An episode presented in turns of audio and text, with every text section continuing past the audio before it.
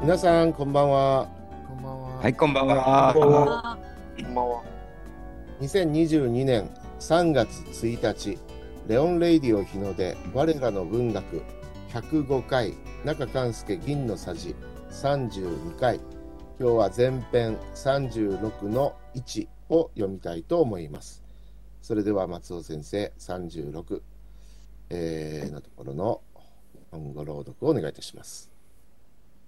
岩橋の本は赤鉛筆でめちゃめちゃに塗ってある。火事場からおまわりさんが迷子の手を引いてくる挿絵の泣いてる子の頭からむちゃくちゃに五光が刺しておまわりさんの目玉ははち切れそうに大きくなっていた。彼は石板に一つ目小僧や三つ目小僧の顔を描いてやいやいと言ってみせる。はい。それではですね、今日のところ、最初のところですね。わからない言葉、ありますかねめちゃめちゃにっていうのは何ですかめちゃめちゃ。そうです漢ね。字で言うと、滅というね、はい。に茶、お茶をという字を使いますね。めちゃめちゃ。うん。うん似たような言葉に、むちゃくちゃ、うん。うんめちゃくちゃとか、むちゃくちゃとか、こういう言葉もありますね。うん中国語ではこういうのなんて言うんですかランチパーツァーって言うんですかねあ。ランランチバーサーです。はラい。ンチパーツァー、むちゃくちゃないっていうね。ランチパーツァー。はい。 うんうん。で、えーこれはどういう意味ですかめちゃめちゃとか。リュウヤオホンさんがよくめっちゃっていう言葉を使いますね。そうですね。どこで思い出たか知りませんけど、めっちゃ、むっちゃ、ね。あの、スペイン語で、ムーチョみたいな感じですね。めっちゃ、ムーチョ。 えー、秩まあ、秩序とか制御がないって感じですかね。秩序がない、めちゃめちゃ、めちゃくちゃっていうのは、他にどんな感じですかね。そうですね。うんめちゃくちゃっていうのは。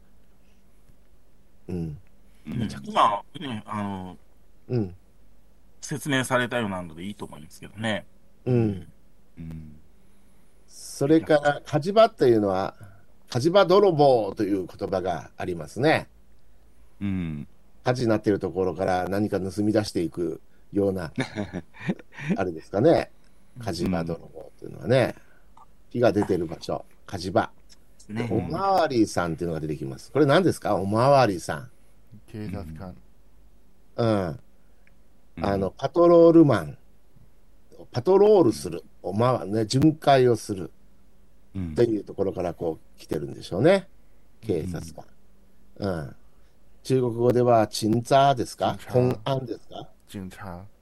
チンチャー、警察、チンチャー。はい。チンチャーと公安、公安は何が違うんですかうーん。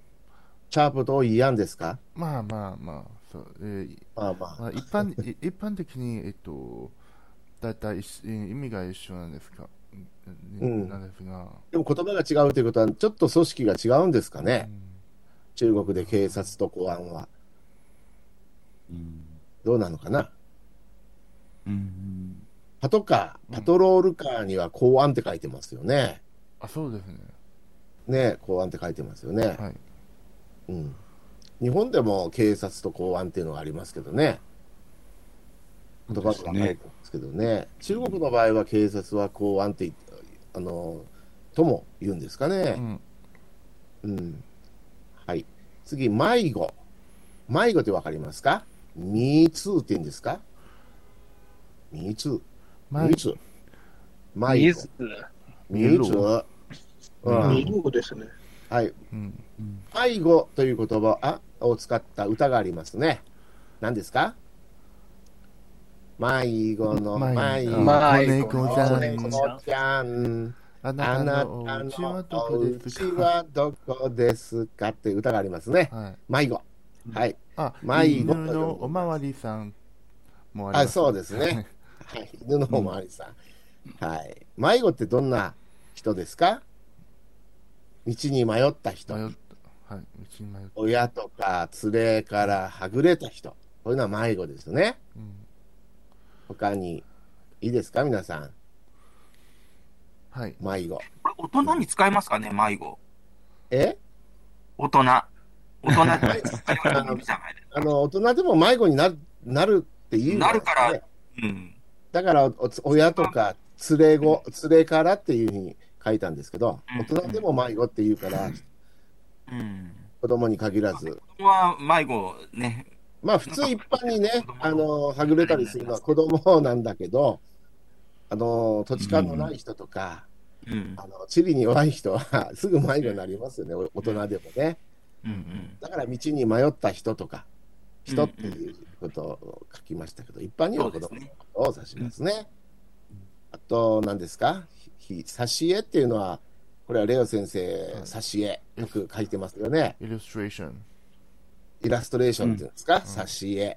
挿絵と読みますよ。はい、ね、迷子の手を引いてくる挿絵のってね、イラスト。それから、泣いてるこの頭から。うんまた、むちゃくちゃ。さっきめちゃめちゃってなってるこうん。のかうな、めちゃめちゃっていう言葉が出てきて、今度はむちゃくちゃっていうね。はいこ、こは、なんていうのかな、似た同じ言葉を、表現を変えて出てくるっていうのは、一つのアクセントなんですかね。うん、文学の。そうですね。そうそうまあ、うんあの、こういうふうにはやりますからね。うんあのうん、術語とかでも文章を書くときには同じ表現をそのまま使うっていうのはうん。いけませんよっていうのをいけませんよと結構指導されますね。必ずお、うん、お同じ意味の言葉っていうのはういくん。つかあるので、それをこう、あのあ、なるほど。文学の世界ではそういう不分率があ文る。学じゃなくても、論文でもそうですよ。あ、論文でもうもそ。れはもう、もうそうそうそう、もう、いいうんもう耳が、 もう、うんううんん、なるほどもう耳ねが。痛くなるぐらい、もう何度も何度も指導されましたので。法律文章の場合は、ぶあの文学と違うので、あえてその表現を変えなくても、あの、あーむしろあの一貫性を重視したりすることありますからね。うん同じ言葉を使うことはよくありますね。うんうん。うんで、五行が指してっていう言葉がありますね。わかりますか皆さん。五行が指す。わからないです。わからないです。後ろから光が差してるような人、どんな人ですか五行が指す。神様とか仏様とかね。そういう感じでしょ、そういうのを五行が指すって言うんじゃないかな。うんうん。だか、だからら、遠いとの感じですかえ尊いの感じですか尊いもあるし、ありがたいとか、拝みたくなるような、ね、五行が指してるような人、あ、松尾先生を見て、あ、五行が指してるな、とか ね。そういう感じですかね。神々しい。うん。あ、そうですね、神々しいっていう。神々しいっていう感じですかね。尊敬したくなるような人とかね、ありがたいなという、その人を見るだけでありがたいと思うような人は、五行が指しているっていうふうに言うわけですよ。ね。要するにオーラがあるっていうことじゃないですかね。オーラっていうのは目にあの見える人には見えるなんか光でしょオーラの光って言うじゃないですか。スピリチュアルな世界ではね。私には見えませんけど。そういうのもこういう五行が指すっていう言葉のあの似たような表現じゃないですかね。オーラがあるっていうのはね。うん。はい。そして、はい、目玉がはち切れそうに。はち切れってわかりますかはち切れそう。はい、わかんないです。はち切れるっていうのはね、内側から張り裂けそうになる。うん目玉がね、内側からね、まあ、爆発しそうになるっていう感じかな。うもうん膨張して、あのー張り裂けるって感じ、うん張り、だからさ、張り裂けるっていうのが、はち切れるっていう感じですよね。まあ、そのように大きくなっていたわけですよ。これ、うんまあう、ん誇張した表現ですけどねうん、はち切れそうに大きくなっていた。そうすると、目を向いてる感じですよね。目ん玉を大きく開いてるっていう表現を、このように書いてるわけですよ。そして、ん石板っていうのはこの前出てきましたね。小さう、なんパーソナルな、えー黒板みたいなものですかね。今で言う iPad のような。あの一般的な用語は何て言うんでしたっけ ?iPad は商標だけども、えーっとタブレットかなタブレット、うん、タブレットみたいなものですね。現代のタブレット、昔の石板。そして一つ目小僧、三つ目小僧。これ何ですかわかりますか皆さん。まあ、妖怪、お化けの類ですね。日本古来のね。お化け。うんお化け目が一つとか三つとかのね、小僧って書いてますけど、妖怪、お化けのことを言ってるわけですよね。うんで、そこはい。その顔を描いて、やいやいと言ってみせる。うんやいやいっていうのは何ですかねやいやい。うん私はそういう言い方をしてたんですかねやいやい。うん。まあ今でも言わないことはないですが、言うんでしょうね、子供。うんやいやい。今だとおいおいかな。おいおい。どうでしょうかうんね。そうですね。はい、他にわからない言葉がありますか皆さん。口は大丈夫です。他の皆さんはどうでしょうかと、その、ちょっと発売はいどうぞ、どうぞ。まあ、ちょっと質問ですが、はち切れそうに、あの、うんうん。他の、この、こうんの単語を使う場合は、どんな場合、どんな場合ですかあちきれそう。いや、もう腹が、もう食べ過ぎてはち切れそうだ。そうそうそうそう。うん、腹がはち切れそうだ食なべ。過ぎ、うん、そうそうそう。そういう時ありですね。うんうん食べ過ぎて腹がね、破れそうだ。はち切れそうだっていうふうに言いますよね。ううんん。どうですか、いシますャオねリャン君。シャオリャン君、うん。はい。わかります食べ過ぎてお腹が膨れて、ははち切れそうだとかね。だからうん内側から、あの、なんていうの、張り裂けそうになる。こういう状態ですよね。破裂しそうに、もうね破裂してしまい破裂。うんじ。ゃないかと思うぐらい、うん、も大きくなったと。うんだから風船膨らましてる、大きくふるふ膨らました状態ですよね。う、ううんん。そうですね。あの弾けちゃうでしょあんまり大きくしちゃうと。そういうもの、そうですね。ね、お財布なんかでもお金がいっぱい詰まってて、はち切れそうってなったらすごいですなそるよほねど。ですね。あ、それはいいですこれはね。もう、もういいですね。お金持ちですね。あと、はち切れそうな笑顔って言います言いますかねはちきれそあんうまり言わない笑かな。はち切れそうな笑顔。顔で。うん。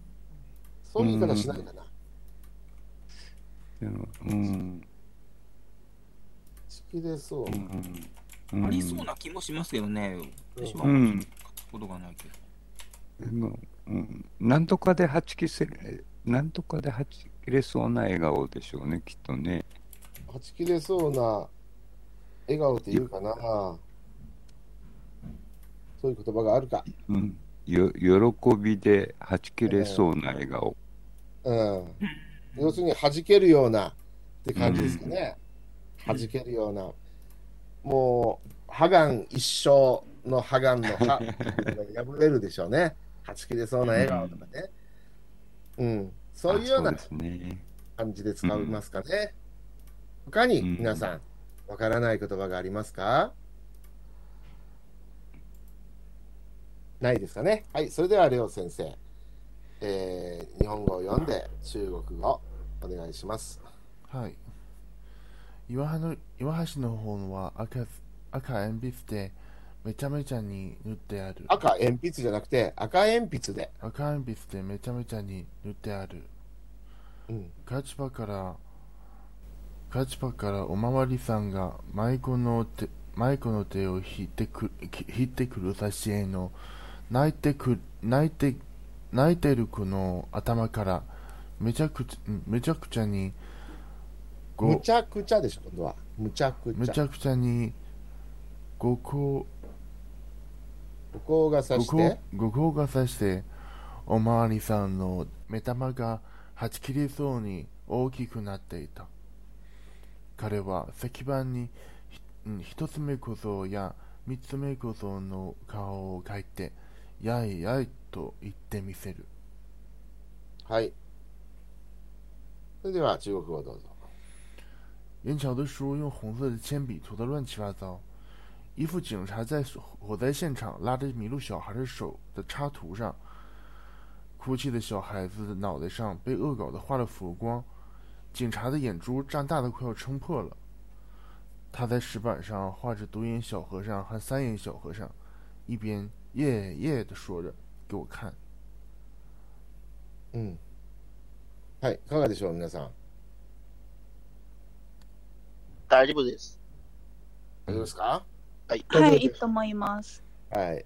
あの小僧はおあのお尚というより妖怪なんだけども、まあそれそれであの中国語でもわかりますかね。固有名詞なのかな。どっちかというと、なこういう独言、こう、しょしょお尚。独演のこういうものはあの妖怪ですね。ああ、なるほどね。はい、わかりはまいした。、独演、独言と宣言が書いてあるから。はい、わかりました。はい、どうも。はいそれでは次に行きたいと思います。松尾先生どうぞ。はい。こちらはこないだの黒玉に懲りているゆえ、知らん顔していれば、机の陰でげんこつをビクビクやっては、目を向いて横目ににらむ。そうしてお稽古が済んで先生がいなくなると、はあ、はあ、原稿へ息を吹きかけてかかってくるので、私は廊下へ出て見つからないようなところへこっそり立っていた。そうしたら、やっぱり同じ級の子さんのもので、赤っ面の汚い子が、いいものをやろう、と何か握ってきて人に手を出せという。はい。じゃあ前から見ていきましょうか。こないだの、こなひだのと書いてますね。こないだの。これどういう意味ですかこのわか間、りますこの間の、この間の、この間のというのはどういう意味ですかちょっと前のとか、先日のっていう意味でしょうかね、皆さん。はい、うんはい、うんはい。そして黒玉っていうのは何でしたか人の名前の上に黒玉を書いてると、悪い意味で、なんかうんそういう玉を書くんでしたね、黒い玉をね、うんはい、うん先生がね。で、黒玉に懲りて、懲りるって何ですか懲りるという動詞。罰、もう懲り、懲りゴリだ懲りたうん何か失敗して、もう二度とうんそれを繰り返す、うん繰り返しちゃいけないぞ。ねうんそういう気持ちじゃないですかね、懲りるっていうのは。もう二度とやらないっていう気持ち。これ、懲りるって言いますね。わかります皆さ。うんんうんうん。懲りて、いる、ゆえ、ゆえってわかりますか皆さん。から、ゆえ。うん。理由を表すものですね。はい、理う由、んゆえ。龍海君わかりますかゆえ。うんわからないです。わからない。うんうん。これ、ひらがなのえなんですよ。ゆえっていうね。うん昔の字ですね。えという字ね。ルーに下にちょんちょんと書くんですけど、えなんです。ゆえ。ゆえっていうのは理由を表すことですね。からです。から、懲りているから、はい、知らん顔していれば、机の陰で、これ、げんこつ。げんこつってわかりますか握り拳ってわかりますかはい、フェスト、はい、うん。わかりますフィストって言うんですかちゃん、ちゃんと。わかりませんわかりませんはいじゃあ、えピっ、ース。と、お私の、これ見てください。これがげんこつです。ああ、なるほど。これげんこつ。握り拳って言うんですか握り拳。これは、あの、中国語では何て言うんですかチェーンですか、はい、チェーン、はい、ねシェン。ああこれ日本では、げんこつとか、言語げんこつを食らわすってね、昔の親とか先生は 怖かったう。んげんこつで叩いていたってね、今は虐待ですから、こういう、今の時代はしませんけども、げんこつを食らわすというね、こういうふうにう言んってましたね。あの、すうみんません。はいここで直接に拳って、うん、はいででも同じじゃないですか。えっと、えっと、例えば、机のか、うん、机の陰で拳をビクビクやってとか。あ拳か意うん味、意味で、意味的には大丈夫ですかちょっと私これ読んで意味がわかんないんだけど、げんこつをビクビクやってってのはどんな状態なんだろう。ねえあの、ビクビクやってはに、握ったり言語つにしたりしてるんでしょうかねビクビクしてる。うんだから横目に睨むって言ってんだから、なんか、を腹の中で怒ってんじゃないかな。ううんんでくそーっていう感じ気持ちで、うん握り拳、うん。ファイティングポーズみたいな感じですかね、一種の。おファイティングポーズ。そうですね。あの、しうん知らん顔してるから無視されたというので、うん怒ってるわけですよね。うん、だから、あのー、げんこつって書く方が文学的には、いなんかいうん怒りが込められてるっていう感情がね、拳よりも強い、うんつまあのり、表現がうんつまり普段、うん普段、普段に拳をビクビクすると言えますかい言わ言いません。あ言あ、わないですね。別に言わないです。だからもう僕私が読んでも意味がわかんないんだけど、なんかピクピクさせてんでしょ、これで。あクーソクソというね、気持ちでしょう。い怒りがふつふつと込み上げてる様を表現してんじゃないでしょうか。うんねうんビクビクっていうのはよくわかりませんけど、ビクビクするっていうのは怖がるっていう普通はそういうふうに思いますからねうん、日本人だったら、うビんクビクするっていうのは。だからでも、うこう、びしあの動かしてるんですか、微動させているような状態なのかもしれませんね。うんはいうん普通はビクビクっていうのは怖がるっていう時の擬態語です。ビたクビクすうる。ん、はい。ね。絶えず恐れる様。はい、わかります。戻してください。だけど、ここではちょっとその意味だと、ちょっうんと、そうじゃないんですよ。しまいますだよからね。ピクピクじゃないかな。ピクピク。まあ、ちょっと動かし、動かして微動させてるのね。机の微動下させ げてる。て、机の下で、そうんう、させるっていうね。主人公にだけは、あの、自分のその、ね、うん。怒ってるんだぞ、お前ぶん殴るぞってうん、いうのが分かるようにそうなんですね。見せてるんでしょうね。あんまりほら、こうね、あこれどういう状況なのか僕もちょっとよく分かんないんだけど、こう先うん先生はいもういないのかな、ここはね。うん。とにかく横目に睨むって書いてるから、なんかちょっと怒ってる状態ですよね。そうそうそう。うん。ね睨むんですから。だから怒ってて、ファイティングポーズを密かに取っているという感じじゃないかな。ファイティングポーズってのはこれから戦うぞっていう、そういう気持ちですよね。それを態度で表すと、拳を握るわけですよ。 肩骨を。こんな感じですか ね。その後にうん先生がいいなくなるとって書いてあるから、まだここは先生がいるから、そうんえー殴るぞっていう風な、そのね、うんあの様子を分かるように見せるところは先生からまた、そこうん何やってるってね、また怒られてしまうでしょうから。ね。うんだけどうん本人には、あの、おおめえ殴るぞみたいな、ね、そういうことをちょっとこう、分からせようっていうことなんでしょうね。はい、う。そうですね。それで横目に睨むわけですね。うん、ちょっと前に「こり手」っていう言葉が出てきたので「こりこり手」っていう言葉を使ったことわざ何か知ってますか留学生の皆さん。うんこり手こり、うん。厚物にこり手なますを吹くという言葉がありますね。うん。有名ですね。それはね。よく使いますよ厚物にね。懲りてなますを吹くという言葉があります。これはよく、あのうーん。学校の問題で問題に出されたりすることがあると思うんですけど、ある失敗にこりて必要以上に用心深くなり心配をしすること。うんという意味の、中ね、中国では何て言うんですかね。これ中国でしょ、もともと。初物にこりてナマスを吹くっていうのは。あー中国わかりますかうん。着物にこれってナマスを吹く中国語から来てるのかなコリテルは、えっと、こちらはさし、こちらは、えっと、最初、うん、えっと、最初に、たえっと、まあちょうんちょうん直接、直接に、ば罰という、いう意味に訳しましたけれど、うん、うん、まあ、今、えっと、こりるっていうのはさっき言った言葉なんですけどそのこりるっていう言葉を使ったはい、あのことわざをただ言ってるだけで本文とは関直接関係はないです、う、ん。いや、あの、厚物、厚物に懲りて、生装服が、もし、うんあの、中国語から来てるとすると、なんかうね、ん素地、素地から来てるって今ちょっと見てみたら。うん、関心にあるようですねうん。ああ、なるほ中国ど。古代の文学作品集、あー出現の作品。以前为训，以前为风ですか。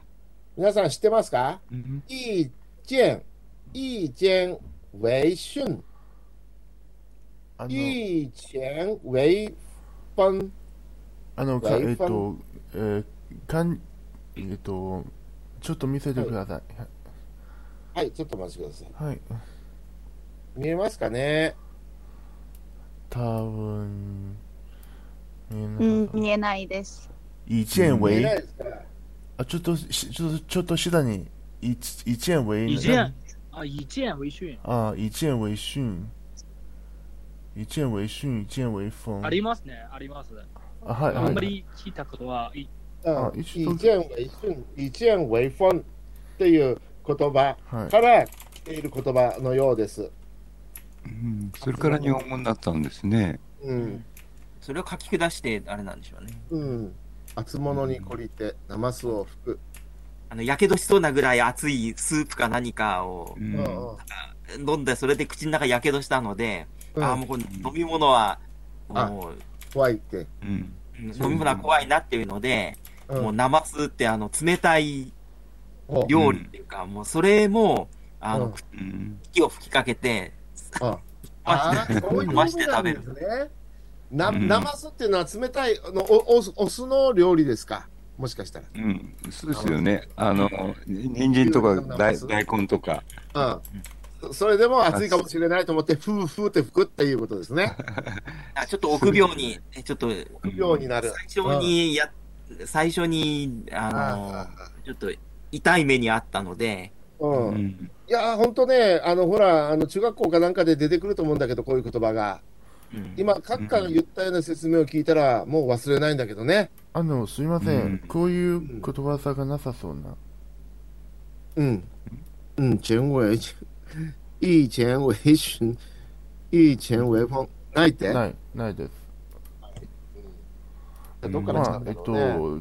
と、くうん、ちょいや、だけど中、ちょっと待ってください。うん、だから中、やっぱりそれ、日本人が、うんあの、うん注目する中国の文章と、うんやっぱちょっと違うのかもよ、俺はう。ん。うん。あああ、のなるほどね。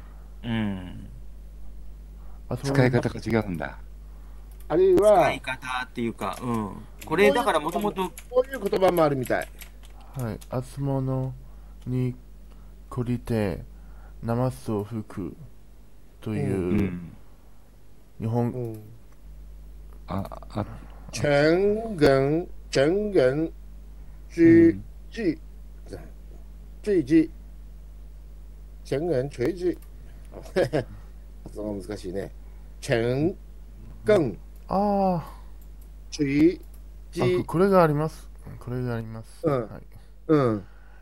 成そういう、成功吹起，成功吹全起，言垂句。うん。うんあなんか羊羹みたいな字ですね、これ。これ、それぞれ、あの、こり左はコリるっていう字ですよね。うん次の、あの、羊羹みたいな缶缶はどんな意味がありますか缶は。羹はまあ熱いうん熱いお料理の、うん、熱い料理のことでしょうね、これはあねーそうですねだから日本語にで読むと熱物っていうふうに、これを、ああ、熱物ってのは熱いものなんだ。うん。いや、もう今日の閣下の説明でよくわかった。は熱物にこれなるほどでね一体どういう意味なんだってね、子供の時からずっと謎でしたけ ど、熱いものなんだい、はね。い、うん。なるほど。そうやって熱いもので一旦舌をやけどしそうになったので怖いから、もう冷たいものでもうふうふうと息をう吹んはいき、かけるはいというふううにね、ん必要以上に用心して心配をするということ、技になってるわけですね。わかりました。ねどうになりました。揚げ出し豆腐みたいなやつで、うんこりて、っていうことでしょうね、そうきっね、とそねれ。で。 あれも出来たては結構熱いですからね。熱いですね。うん。そうですね。はい。そこに中国語を書いてもらうとありがたいですね。中国語。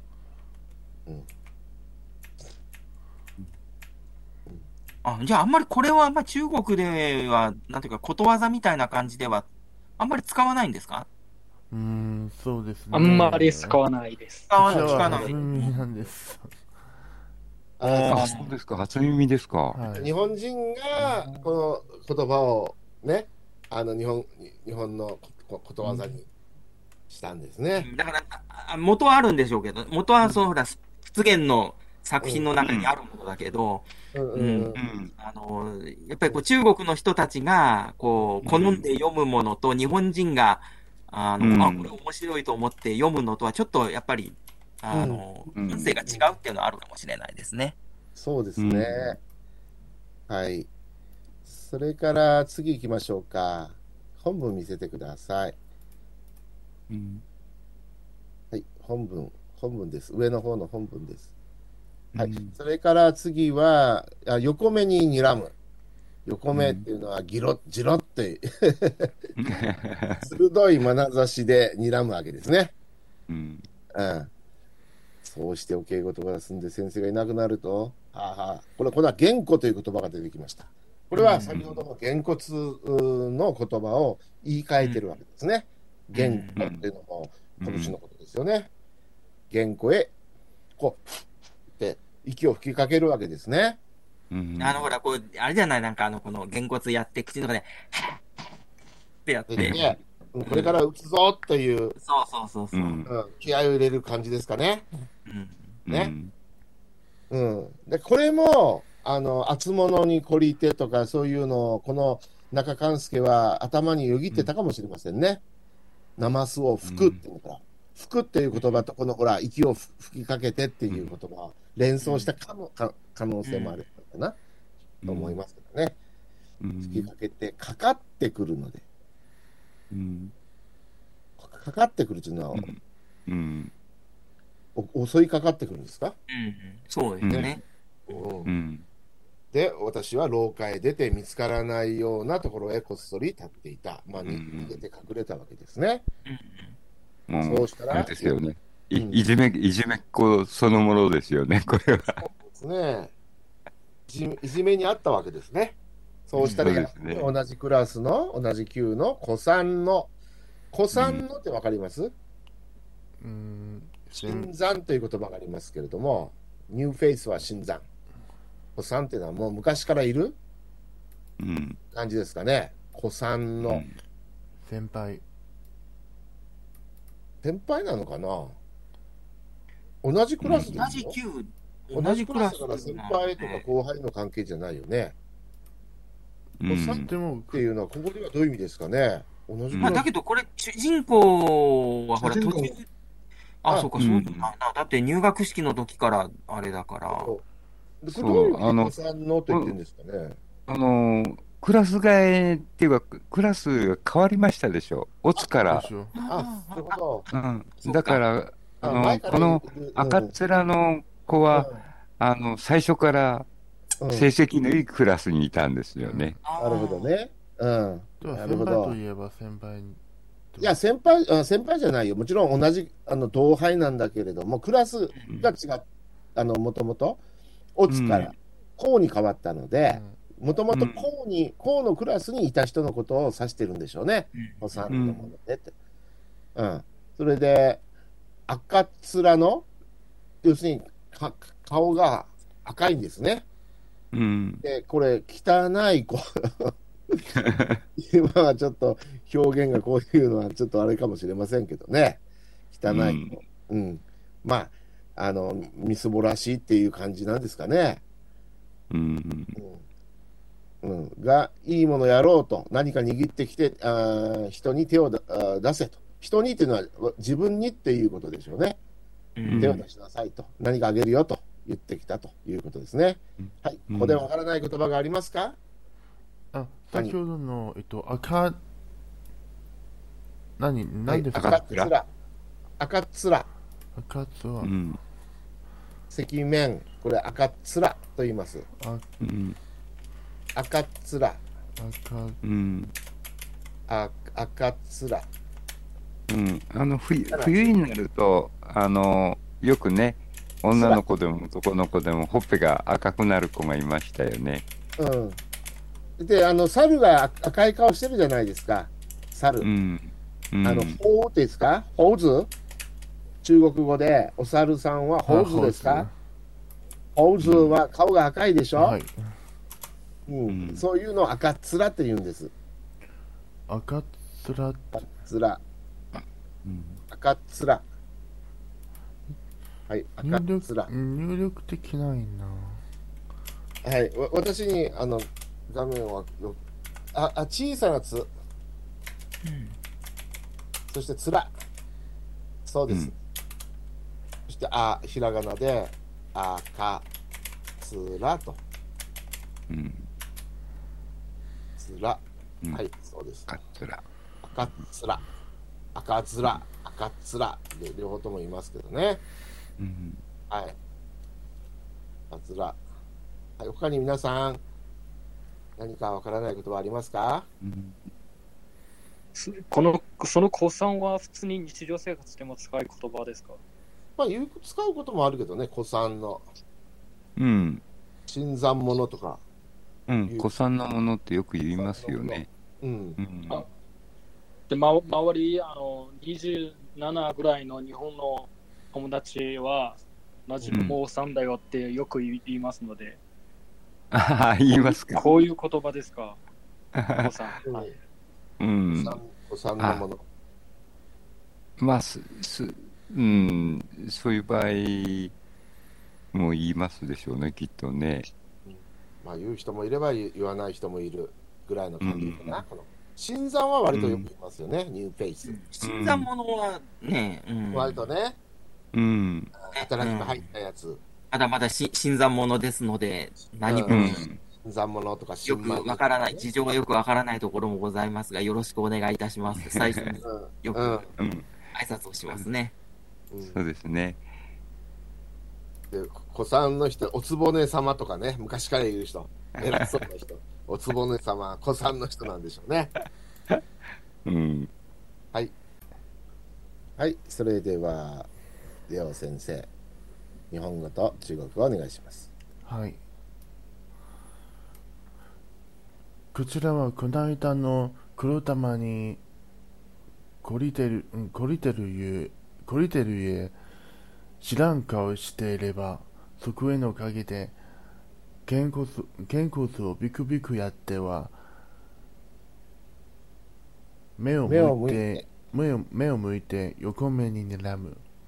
そうして、お稽古が済んで、先生がいなくなると、はあはあ、けん、けんこ、けんこつ、けんげんこげん、げんこ、げんこへ、息をふ、息をふっかけて、かけて、はい、息をふっかけて、かかってくるので、私は、廊下へ出て、えマジで廊下へ出て、はい、私は廊下廊下へ出て見つからないようなようなところへこっそり立っていたそうしたらやっぱり同じ級の同じ級のこ古参のもので、う同じ級の登山のものものでえーっと赤か赤から面のあ、赤面の、赤面の汚い子がいいもののやいいものやろうとなと何かに聞いてきて人に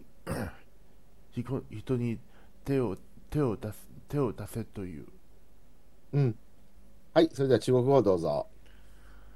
我前一阵子已经被贴黑眼儿的事情吓到过了，所以装作没听见。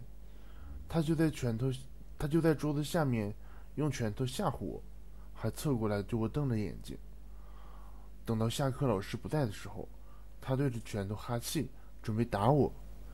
于是我就跑到走走廊里躲起来，静静地站着。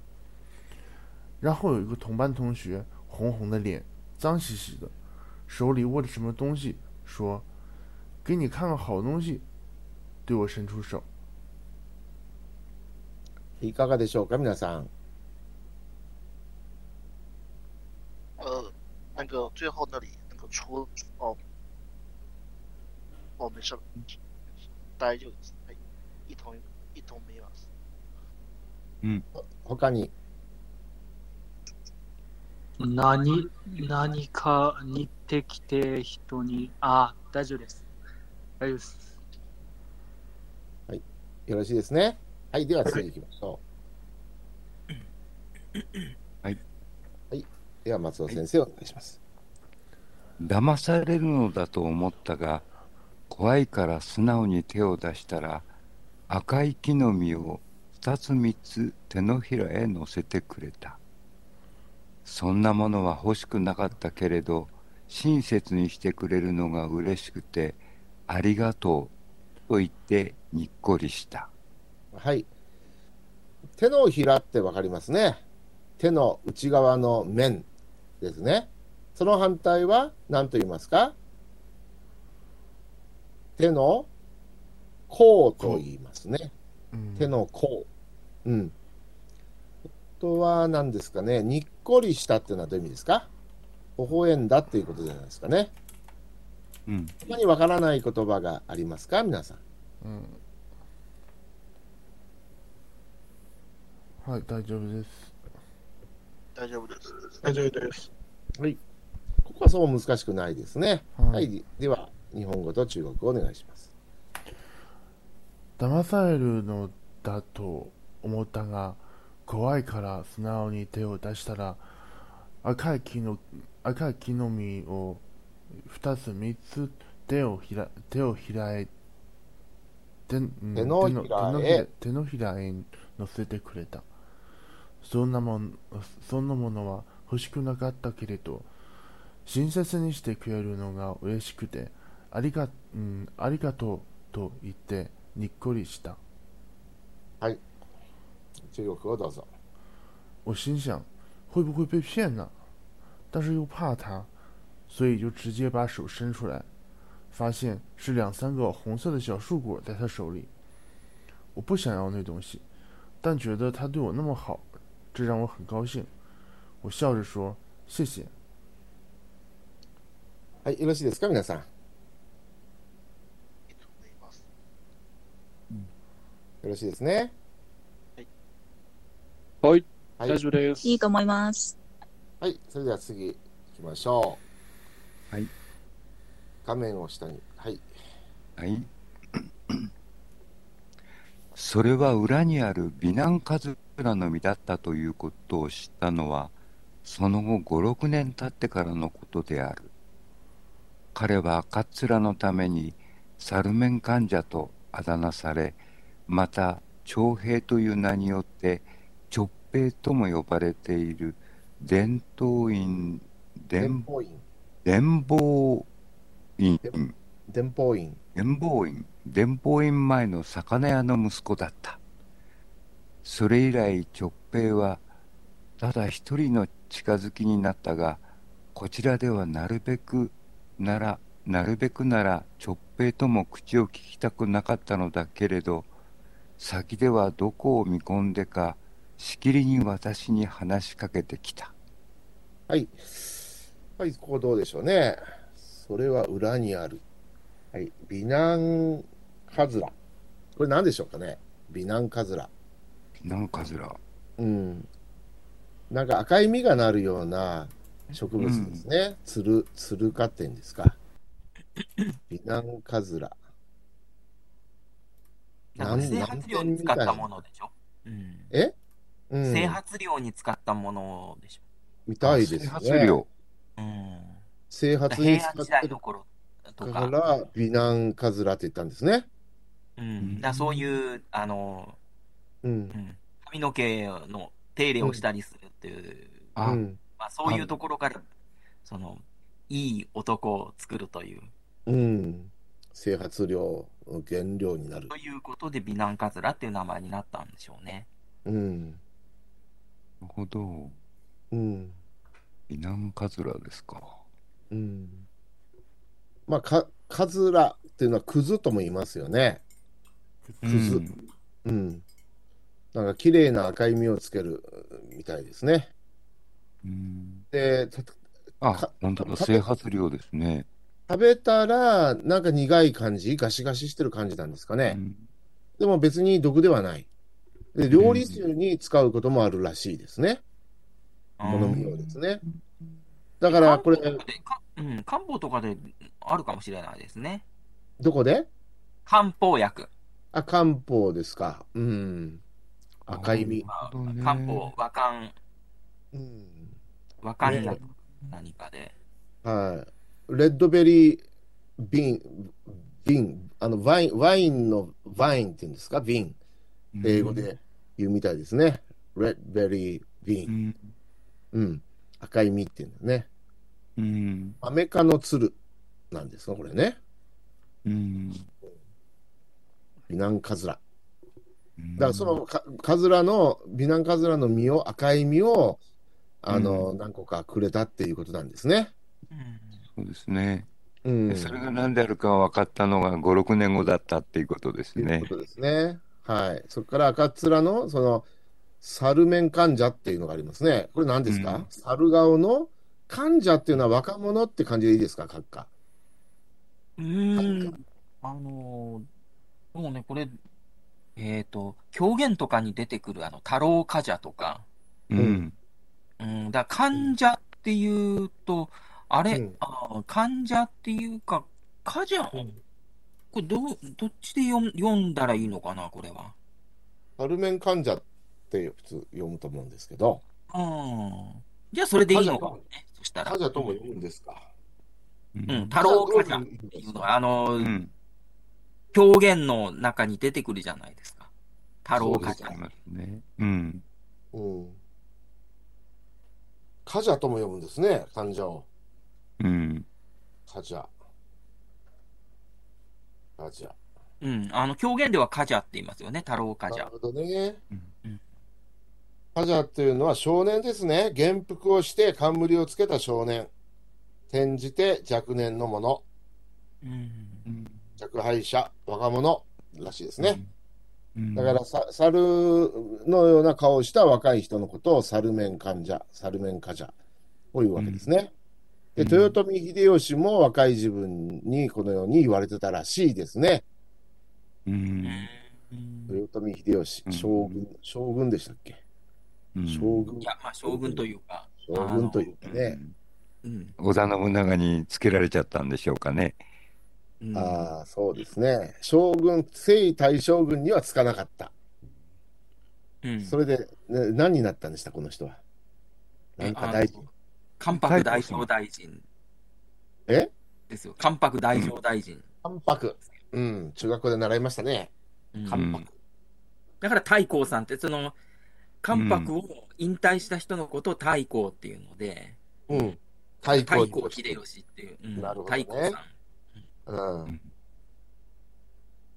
そうですね。まあ、事実上の将軍っちゃ将軍ですね。まあ、そのだ、けえっ将軍と、職にはないけど。うん将軍って言ったら征夷大将軍なので、そうですね。うん。関白。うん。うん。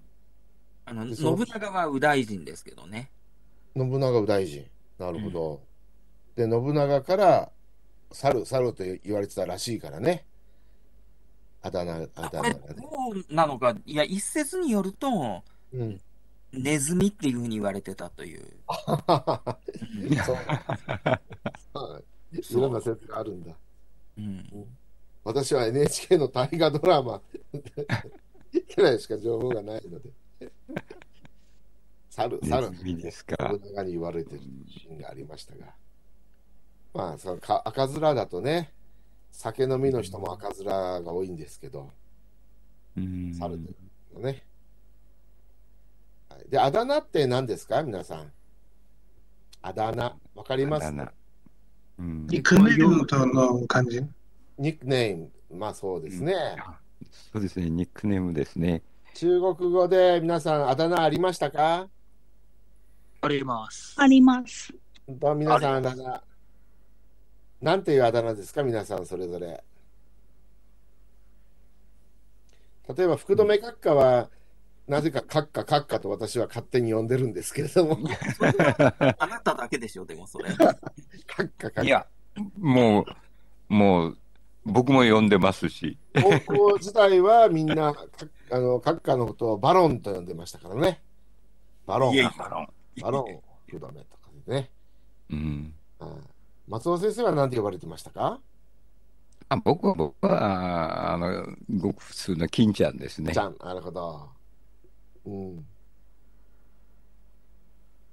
えーそういうことで、あの、あだ名っていうのは大体、親愛を込めたり、あるいは軽蔑の意を込めて、その人の特徴を捉えてつける別名ですね。うんうんうん。あ、さっきの、あれだけど、うん秀吉は、あうの、ん猿という、いね、猿と呼ばれていたというのは、実は記録には残ってないと。あ、しなかるし、ほどハゲ。ネズ、ハゲネズミと呼んでいる手紙は残っているという。なるほどね。ハゲネズミね。はハゲネズミ。い。うんうんなるほど。大阪城に行くと、ね、あの、絵がありますよね、秀吉の。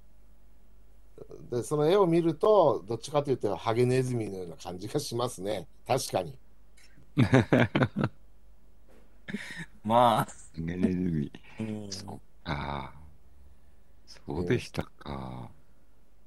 それから、伝法院っていうのは、浅草に行けばありますよね。伝ね法う院んのだとからか、 ね。ね、伝法院、うん、うんうん浅草はお寺とか、あれ、うん。うんがいっぱいありますよね、いくつかね。その中の一つですね、うんう。ん。天保いや院。この辺りなんですかね、この、あれが。でちょっと、この辺り、地位がよくわかんないんですけど、うん、伝法院っていうと、うん、僕はもうその浅草のね、あの辺りって言われだけど、浅草のことじゃないんですか、これは。そこの魚屋浅の草なんことはだけど、あ、こっちの今のこの舞台、うん舞台というか、うんこれも大体、なんか、そういう感じのところなのかな。ないんでしょうかね。う。うんん。うん。ではないかなとは思うんで、他にあるのかもしれませんけうどんね。。まあ、舞台は小石川うん。越川から浅草だとちょっと距離がありすぎるような気もしますけあど。そうですねなので、ちょっとそのあたりの、あれがちょっと距離感がよくわからないので、なんかそあのあね、、なるほ小ど学。校とかだと、あれなのかな。ねうん小石川で伝法院と探せば出てくるかもしれませんね。そうですね。うん。伝法院っていくつもあるのかもしれないですね。あうん。どうなんだろう、小石川に伝法院というのがあるか。あ、どう伝でしょうかね通院っていうのはあるみたいですよ。伝通院、天通院。伝わる、通る院、小石川にあるみたいですが、伝通院。ほんほんほんほんほん。うん。でも伝法院とも書いてある。よくわかんないな。伝法院え。でも、小石川は伝通院って書いてますね。伝法院は、普通は浅草ですけどね。うん、私も浅草、浅草なのかなというふうに今、 思ってあれだけど。うん。うんう。んこれ。浅草が舞台だったのかと、 一瞬なんか思ったけど、でも、小石川ですよね。小石川ですよ小石川ねは。電通院と言ってて、うん。うん。電通院と電報院に何か関係があるかなっていうのをちょっと今調べてるんですけど、うんううんん。なんか似てるじゃないですか、電という字まあね。が。だから、あの、うん。系列が一緒なのかなと思ったそんうでですすね。が、うん。この辺、いつかちょっと散策してみたいですよね。ううんん、あの、銀のさじ、あのう、ん。舞台をね、関係うするか、ん。関係する名称、私名の称を巡るみたいな。東洋大学のキャンパスから目と鼻の先なんですけどね。この辺りでしょはうん。本当に縁ですよね、これ。い。そうですね。これ伝ここ伝法院が、うん。東洋大学のすぐ近くにないとおかしいような気がしますけど。前読んだ、あのー夏目漱石の心もそのあたりが出てきたんで、ねうんなん か、昔の文豪ってあのあたりによくいたんだなと思い方でした。うん。はい、じゃあ、まあ、この伝法院は浅草かどうかは、まあ、わからないと。今のわとこかろんねないですね。はいうん。他に何かありますかうん。どこを見込んで、見込むってわかります見込む。期待するとかそういう意味ですよね。うんだ。から、あの、しきりにっていうのは分かりますか、皆さん。しきりに。これ、繰り返しとか、たびたびとか、そういう意味ですね。うん。はい、それでは、日本語と中国語をどうぞ。それは裏にある美談カス美談カスラのみ美男、美男、かうん美男カス美男カスラ美男カスラはい美男カスラの実だったということを知ったの知ったのはその後56年だってから56年経ってからのことである彼は、赤スラ赤スラのためにサルメン、うん、ササルメン感謝とああだ名されまだ徴、うん、徴兵というまたじゃなくて、また、またた、また徴兵という名によによって徴兵といううんともちょっぺ長平とともよととも呼ば呼ばれる伝法呼ばれてる伝法院伝法院前の魚屋の息子だったそれ以来長平はただ一人の近づき近づきになったが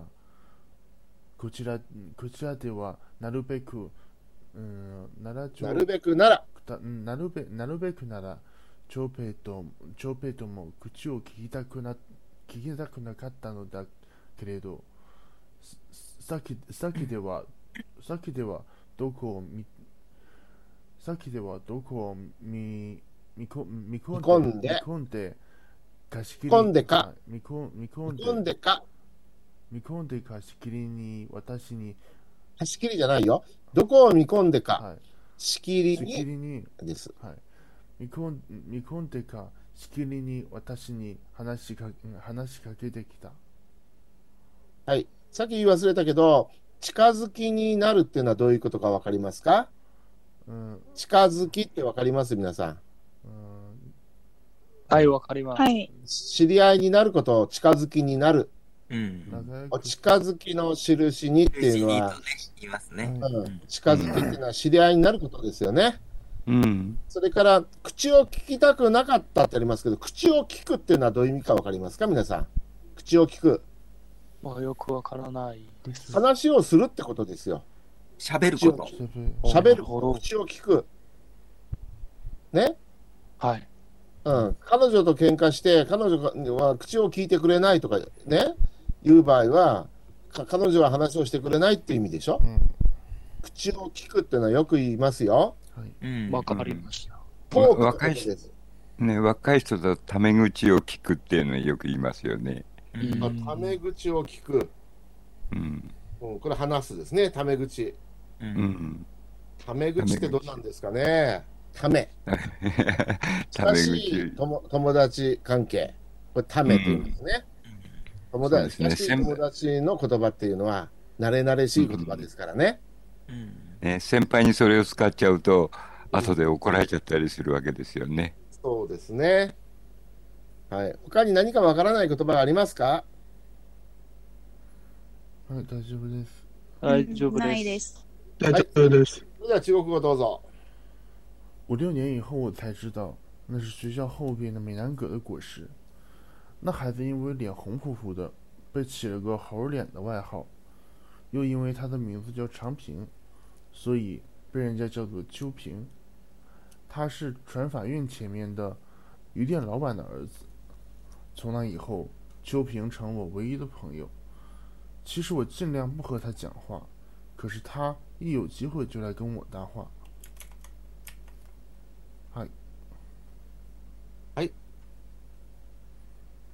では、よろしいですか、皆さん。いいと思います。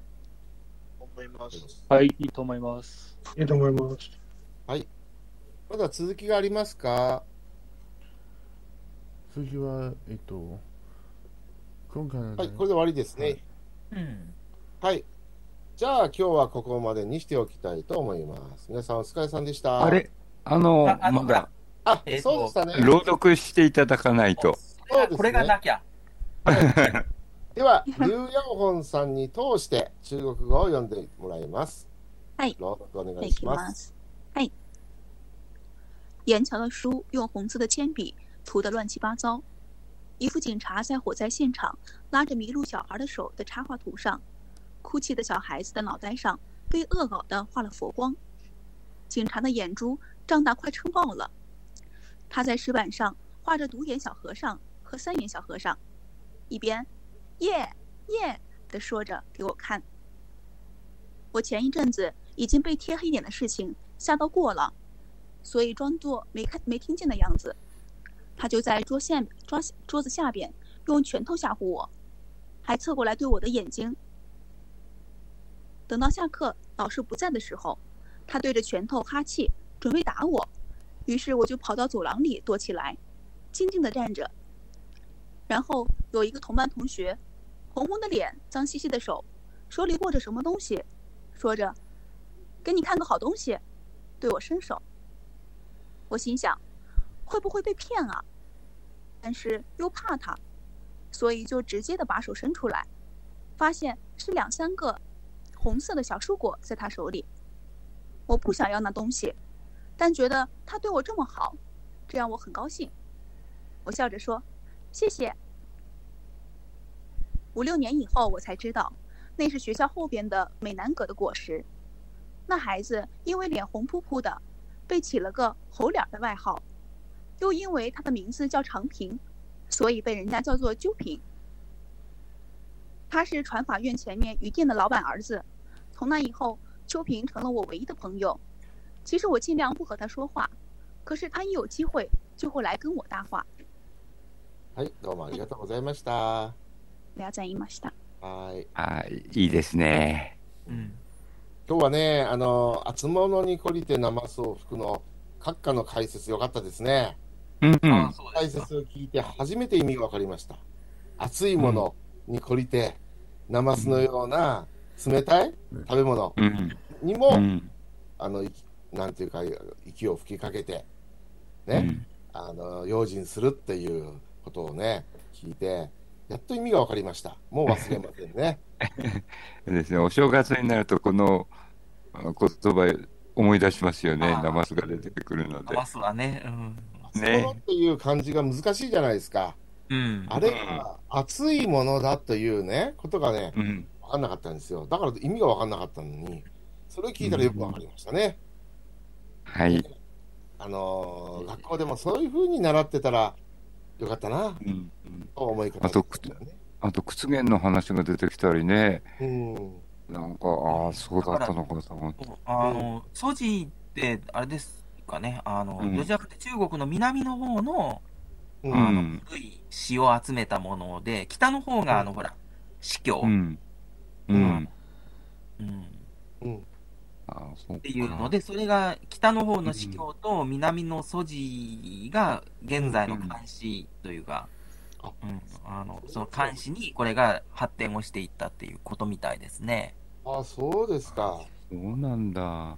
だなだから割と日本人はやっぱり、あの、結構日本って、あの、中国の南の方のうん、価値観を割とうん受け入れるというか、う。うんうん、す好きですよね。そうそうそうそう、あのほら、風流とかが好きじゃないですか、この、う。うんん、風流とか、そういうのをこうう、あん、重視するっていうのは、なんとなくみ中国の南のような気がしますけどね。北の方はほら、儒教ので厳しいところっていう感じだから。うん中国語で風流という言葉はあまりいい言葉じゃないみたいですね。